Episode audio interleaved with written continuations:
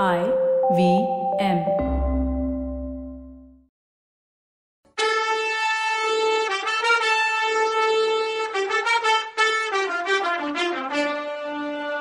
வணக்கங்க. நான் கவிதா பேசுறேன். வெல்கம் டு கதை பாட்காஸ்ட் சிவகாமியின் சபதம் இது எபிசோட் நம்பர் நாற்பத்தி ஆறு. இந்த எபிசோடோட டைட்டில் ஆயனருக்கு வந்த வெட்கம்.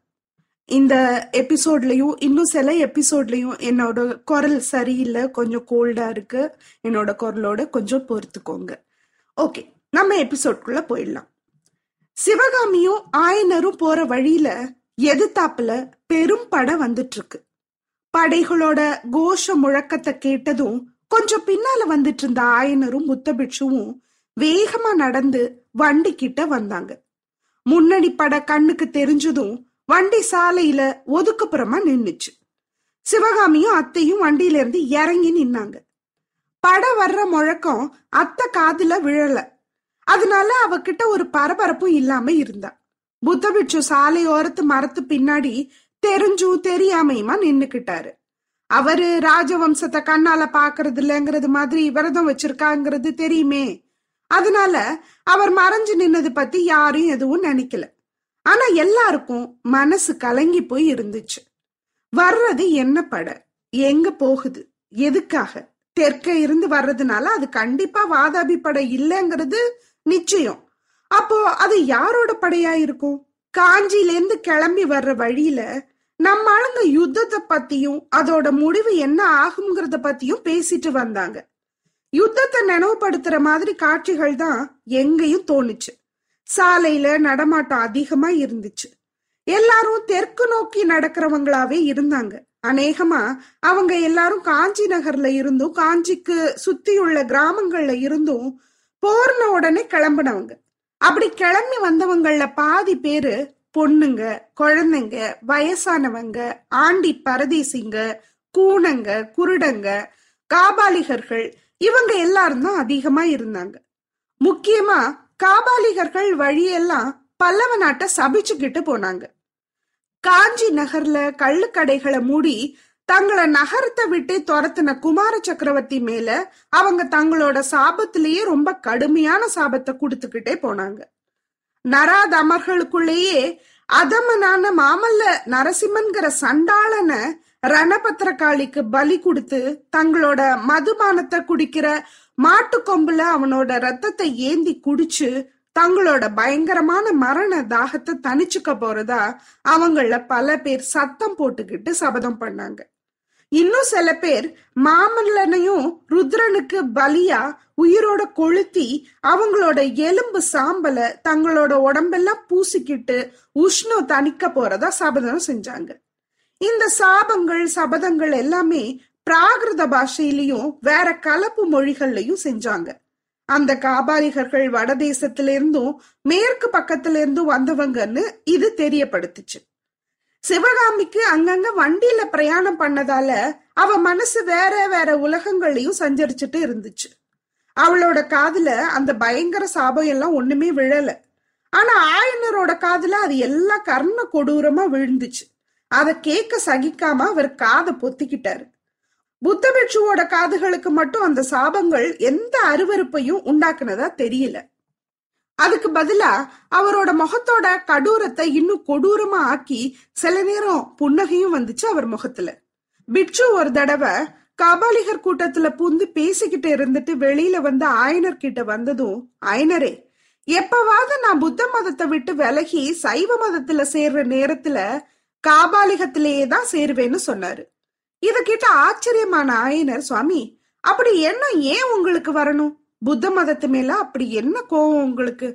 யுத்தத்தினால வர்ற சங்கடத்தையும் துன்பத்தையும் பார்க்க பார்க்க புத்த பகவான் காட்டின அஹிம்ச மார்க்கம் தான் உத்தமமான மார்க்கம்னு எனக்கே இப்போ தோணுதுன்னு கேட்டார். அதனாலதான் நானும் சொல்றேன். நீங்க கால சம்ஹார மூர்த்தியை கைவிட்டுட்டு புத்த மதத்துல சேர்றதா இருந்தா அதுக்கு பதிலா காபால ருத்ரமூர்த்திக்கும் ஒரு அடியார் வேணும்னு நாகநந்தி சொன்னது ஆயனருக்கு இன்னும் குழப்பத்தை உண்டு பண்ணுச்சு. காலையில அபூர்வமா தெற்க இருந்து வந்த பயணிங்க சில பேர் இருந்தப்போ அவங்கள காஞ்சி பக்கத்துல இருந்து வர்றவங்க நிறுத்தி தெற்க என்ன விசேஷம்னு கேட்பாங்க. அவங்க பதில் சொல்லிட்டு காஞ்சி நிலைமையை பத்தி விசாரிப்பாங்க. இந்த பேச்சையெல்லாம் நாகநந்தி அங்கங்க நின்று சுவாரஸ்யமா கவனிப்பாரு. இப்படி ஒரு தடவை கூட்டத்துல நின்னு பேச்சு கேட்டப்போ ஆயனர் சிவகாமி ரெண்டு பேர் காதலையும் விழும்படியா நாம ஒண்ணு நினைக்க யுத்த தேவன் வேறொன்னு நினைக்கிறான் போலயே. நினைச்ச மாதிரி நம்ம பயணம் நடக்காது போலயேன்னாரு நாகநந்தி. அதுக்கு ஆயனர் புத்ததேவர் நமக்கு என்ன கருணை செய்யறாரு அவரோட திருவிழம் என்னன்னு கேட்டாரு. அத்தைய மாதிரி அப்பாவுக்கும் காது மந்தமாகி போச்சுன்னு சிவகாமி சிரிச்சா. அந்த காமெடிய ரசிச்ச நாகநந்தி காது கேட்காதவங்க கிட்ட பேசுறது மாதிரி சத்தமா நான் புத்த தேவரை சொல்லல யுத்த தேவனை சொல்றேன்னாரு. அப்படியா? யுத்த தேவன் என்ன சொல்றாரு? நம்மள வழிமறிக்க போறாரா? அப்படின்னு கேட்டாரு ஆயனர். அப்படித்தான்னு சொன்ன நாகநந்தி திரும்பவும் மெல்லமா பல்லவ நாட்டுக்கு எதிர்பார்க்காத ஆபத்து எல்லாம் வந்துட்டு இருக்கு.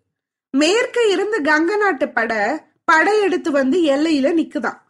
தெற்க பாண்டிய மன்னர் பெரும்பட திரட்டிட்டு வர்றாராம். பாண்டிய பட கிழக்கு சோழ நாட்டு எல்லைக்கே வந்துடுச்சான் வடதிசையிலேந்து வர்ற வாதாபி பட பத்தி தான் அவங்களுக்கே தெரியுமே. பல்லவ பட தப்பி பொழைக்கிறதுக்கு இன்னும் ஒரே ஒரு திசை தான் பாக்கி இருக்குன்னாரு. எந்த திசையை சொல்றீங்கன்னு ஆயனர் கேட்டாரு. கிழக்கு திசையை தான் சொல்றேன். கிழக்க சமுத்திரராஜன் கிட்ட வேணும்னா மகேந்திர பல்லவர் அடைக்கலம் போலான்னாரு. சமுத்திரத்துல விழுந்து சாகலாங்கிறீங்களா? அடிகளே உங்களோட இதயம் இப்படி ஈரப்பசையே இல்லாத பாலைவனமா எப்போ ஆச்சுன்னு ஆயனர் கோவமா கேட்டாரு. அதுக்கு பிட்சு ஓ மகாஸ்தபதியே என்ன அவ்வளோ நீசத்தனமானவன்னு ஏன் உங்களுக்கு தோணணும்? பல்லவ குலம் கடல் தந்த குழந்தையிலேருந்து தோணுனதாச்சே. இப்போ அந்த வம்சத்துக்கு ஆபத்து வந்திருக்க நேரத்துல அந்த கடல்ல அடைக்கலம் கொடுக்காதான்னு கேட்டேன். கடல்ல அடைக்கலம்னா கடல்ல முழுகிடுறதுன்னு அர்த்தமா? கப்பல் ஏறி இலங்கைக்கு போய் தப்பிக்கலாம்ல. ஆனா அதுக்கும் ஒரு ஆபத்து இருக்கு. இலங்கையில இப்போ உள்ள அரசன் மகேந்திர பல்லவரோட அருமை சிநேகிதன் தான். ஆனா அவனை இலங்கை சிம்மாசனத்துல இருந்து தள்ளி விட அங்க பெரிய கலகம் நடக்குதான். பாவம். பல்லவர்களுக்கு வந்திருக்க கஷ்டகாலம் அவங்களோட நண்பர்களை கூட பிடிக்குதேன்னு சொல்லிட்டு புத்த பிட்சு ஒரு கோர சிரிப்பு சிரிச்சாரு. ஆயனர் அப்பவும் விட்டு கொடுக்காம எதுக்காக மகேந்திர பல்லவர் இலங்கைக்கு ஓடணும்? காஞ்சி கோட்டை தான் இருக்குல்ல அப்படின்னாரு. ஆமா காஞ்சி கோட்டை இருக்கு. அதுல எட்டு மாசத்துக்கு முன்னாடி பயந்தாங்கொழி பல்லவன் ஒளிஞ்சுக்கிட்டது மாதிரி இப்ப அவனோட அப்பாவும் ஒளிஞ்சுக்கலாம். வாதாபி பட வழி தங்காம வந்திருந்தா கோட்டை ஒரு நொடியில தகர்ந்து போயிருக்கும். இப்ப கோட்டை பலப்பட்டுடுச்சு. அதனால சில காலம் கோட்டைக்குள்ள பத்திரமா இருக்கலாம். வாதாபி பட ஆறு மாசமா வடபெண்ணை கரையில என்ன செஞ்சிட்டு இருந்துச்சுன்னு தெரியல அப்படின்னாரு புத்தபிட்சு. இந்த வார்த்தைங்க எல்லாம் சிவகாமியோட காதுகள்ல புண்ணுல வேல் பாய்ச்சுற மாதிரி விழுந்துச்சு. கடவுளே நாக்குல விஷம் இருக்கு இந்த நாகநந்தியோட கர்வத்தை அடக்க மாட்டியா அப்படின்னு வேண்டிக்கிட்டா. புத்த பிட்சுவோட விஷயத்துல சிவகாமியோட மனசு சஞ்சலமுள்ளதா இருந்தது. அவர்கிட்ட காரணம் இல்லாத அருவறுப்பும் இன்னதுன்னு தெரியாத பயமும் அவ மனசு ஆழத்துல குடிகொண்டு இருந்துச்சு. மாமல்லரை பத்தி அவர் சொன்ன செய்தியை கேட்டதும் அவர்கிட்ட அவளோட அருவருப்பு அதிகமாயிடுச்சு. இன்னொரு பக்கம் புத்த பிட்சுவோட விசாலமான உலக அனுபவமும் உள்ளார்ந்த கலை ஞானமும் அவர்கிட்ட அவளுக்கு பக்தியையும் மரியாதையும் உண்டு பண்ணி இருந்துச்சு. அப்புறம் தூர தூர நாட்டுக்கெல்லாம் போய் அங்கங்க மகாசபையில நாட்டியம் ஆடி பரத கண்டத்தோட ஒப்பற்ற நடன ராணின்ற பேரும் புகழும் பெறது பத்தி பிட்சு அடிக்கடி சொல்லி அவளோட மனசுல பல திக்விஜய பகல் கனவுகளை உண்டு பண்ணியிருந்தாரு. அதெல்லாம் அவரோட உதவினாலதான் நடக்குங்கிறதும் உலகமறியாத சாதுவான தான் அப்பாவால அதெல்லாம் முடியாதுங்கிறதும் அவளுக்கு தெரிஞ்சிருந்தது. இதனால புத்த பிட்சு கிட்ட தான் மனசுல இருந்த அருவருப்பை தாண்டி அவர்கிட்ட சிநேகமா பழகணும்னு முடிவு பண்ணியிருந்தா. ஆனாலும் புத்த பிட்சு பல்லவ குலத்தை பத்தியும் மாமல்லரை பத்தியும் அடிக்கடி சொன்ன வசை மொழிகள் அதாவது அவதூறு அவளோட அந்த சிநேகமா இருக்க முயற்சிக்கு குறுக்க நின்னு அருவருப்ப இன்னும் வளர்த்துச்சு.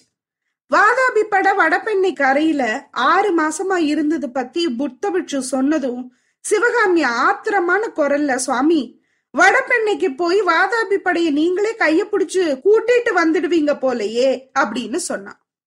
பல்லவ குலத்து மேல எனக்கு என்னம்மா கோவம் அவங்களோட கையாலாகாத்தனத்தினாலதான் இப்போ நாம நினைச்சு வந்தபடி பிரயாணம் பண்ண முடியாம போகுதேன்னு வருத்தமா இருக்கு.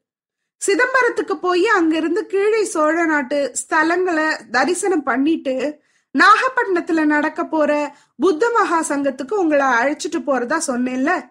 இப்ப பாண்டிய பட கீழே சோழ நாட்டுல படையெடுத்து வர்றதா தெரியுது. இப்படிப்பட்ட நேரத்துல நாம சோழ நாட்டுக்கு போறது நல்லதான்னு தான் யோசிக்கிறேன்னு சொன்னார். அப்புறம் நாம என்னதான் செய்யலான்னு நினைக்கிறீங்க சுவாமின்னு கேட்டாரு ஆயனர். கெடில நதிக்கரையில ஒரு அமைதியான இடம் இருக்கு. உங்களோட சிற்ப வேலைகளை நடத்துறதுக்கும் அங்க நிறைய வசதி இருக்கு. குன்றுகளும் பாறைகளும் ஏராளமா இருக்கு. இந்த யுத்த குழப்பமெல்லாம் முடியிற வரைக்கும் நீங்க அங்க இருக்கலாம்னு நினைக்கிறேன்னாரு பிட்சு பிட்சு கிட்ட வர வர சந்தேகப்பட்டுக்கிட்டே வந்த ஆயனர் போக போக பாத்துக்கலாம் சுவாமின்னாரு. இப்படியெல்லாம் அவங்களுக்குள்ள ரெண்டு நாளா பேச்சுவார்த்தை போயிட்டே இருந்ததுனால எதிர படை வர்ற சத்தம் கேட்டதும் ஒருவேளை படையெடுத்து வர்ற பாண்டிய படையோன்னு சிவகாமிக்கும் ஆயனருக்கும் சந்தேகம். ஆனா முன்னணியில பறந்த ரிஷபக்கொடிய பார்த்ததும் பல்லவர் படன்னு எல்லாருக்கும் தெரிஞ்சிடுச்சு. படை வீரர்கள் போட்ட கோஷம் அதை உறுதிப்படுத்துச்சு. வாதாபி அழிக தலைக்காடு அழிக புலிகேசிக்கு நாசோ துர்விநீதனுக்கு துர்மரணங்கிற கோஷத்தையும் காஞ்சி வாழ்க மகேந்திர பல்லவர் வாழ்க மாமல்லரின் வீர தோல் வெல்கன்னு கோஷத்தையும் மாறி மாறி அந்த வீரங்க எழுப்பிக்கிட்டு கம்பீரமா நடந்தாங்க. இந்த குரல்களுக்கு நடுவுல பேரிகை மாதிரி யுத்த வாத்தியங்கள் எட்டு திக்கும் எதிரொலிக்கிற மாதிரி எழுந்துச்சு. இந்த கோஷமெல்லாம் எழுந்தப்போ மரத்துக்கு பின்னாடி மறைஞ்சிருந்த நாகநந்தி அடிகளோட முகத்தை யாரும் பார்க்கல.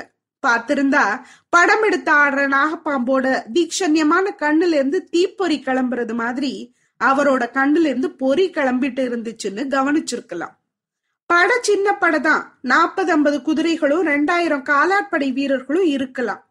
அதனால அரை நாழிகைக்குள்ள நம்ம ஆளுங்க நிக்கிற இடத்த தாண்டி பட போயிடுச்சு. கொஞ்சம் முன்னால கலகலப்பா இருந்த சாலையில இப்போ கம்முன்னு இருந்துச்சு. பெரிய நகரத்துல இருந்து திடீர்னு மனுஷரே இல்லாத காட்டுக்குள்ள வந்துட்ட மாதிரி தோணுச்சு. படை வீரங்கள் எழுப்பின கோஷங்கள்ல மாமல்லர் வாழ்க மாமல்லரின் வீரத்தோல் வெல்கன்னு கோஷங்கள் சிவகாமியோட மனசுல பெரிய கிளர்ச்சிய உண்டு பண்ணி இருந்துச்சு மாமல்லர் பயந்தாங்கொழியா இருந்தா பல்லவ வீரர்கள் இது மாதிரி அவரை பத்தி வீர கோஷம் பண்ணுவாங்களா? அப்படின்னு நினைச்சா அவ. ஐனரே போகலாமா? அசோகபுரம் இன்னும் ஒரு நாழிகை தூரத்துல இருக்குன்னு நாகநந்தியோட குரல் கேட்டுச்சு. ஆஹா போலாமே. சிவகாமி வண்டியில ஏறிக்கோ. அத்தையும் ஏறிக்க சொல்லுன்னு சொன்னாரு ஆயனர். சிவகாமி வண்டியில ஏறாமலேயே அப்பா இந்த படவீரங்க எங்க போறாங்கன்னு கேட்டா. எனக்கு தெரியலம்மா. பார்த்தா யுத்தத்துக்கு போற மாதிரி தான் தெரியுது. அந்த வீரங்க செஞ்ச யுத்த கோஷங்களை கேக்குறப்போ எனக்கு கூட கல்லுளிய போட்டுட்டு கத்தி எடுத்துக்கணும்னு தோணுச்சு. எதுக்கு இப்படி பயந்துகிட்டு ஊரை விட்டு ஓடுறோன்னு வெக்கமா இருக்கு அப்படின்னாரு ஆயனர். ஆயனரே இந்த சஞ்சலம் அதான் குழப்பம் உங்களுக்கு எப்ப வந்துச்சு? கொஞ்சம் முன்னால அஹிம்சா மூர்த்தி புத்த பகவான் கிட்ட உங்க அபார பக்திய தெரிவிச்சுக்கிட்டீங்களே அப்படின்னாரு புத்த பிட்சு அந்த நேரத்துல சாலையில படை மறைஞ்ச திசையில இருந்து ஒரு தனி குதிரை வர்ற சத்தம் டக் டக்குன்னு கேட்டுச்சு. வர வர அது நெருங்கி வந்துச்சு. வர்றது யாருன்னு தெரிஞ்சுக்க எல்லாருமே அந்த பக்கம் பார்த்துட்டு அதே இடத்துல நின்னாங்க. குதிரை அவங்க பக்கத்துல வந்துச்சு. குதிரை மேல இருந்தது இன்னார்னு தெரிய வந்தப்போ ஆயனருக்கும் சிவகாமிக்கும் வந்த ஆச்சரியத்துக்கு அளவே இல்லை. அப்படி யாரு வந்திருப்பா? சரி யாரு வந்தாலும் சிவகாமிய இந்த புத்த பிட்சு கிட்ட இருந்து காப்பாத்தி கூட்டிட்டு போனா போதும். இந்த கபட சன்னியாசி ரெண்டு பேரையும் எங்கேயோ கூட்டிட்டு போறாரே எங்கன்னு தெரியலையே. எங்கதான் கூட்டிட்டு போறாருன்னு எது வரைக்கும் போறாருன்னு தான் பார்க்கலாமே. அது வரைக்கும் நம்ம வெயிட் பண்ணலாம். அடுத்த எபிசோட்ல உங்களை சந்திக்கிறேன். அது வரைக்கும் நன்றி வணக்கம்.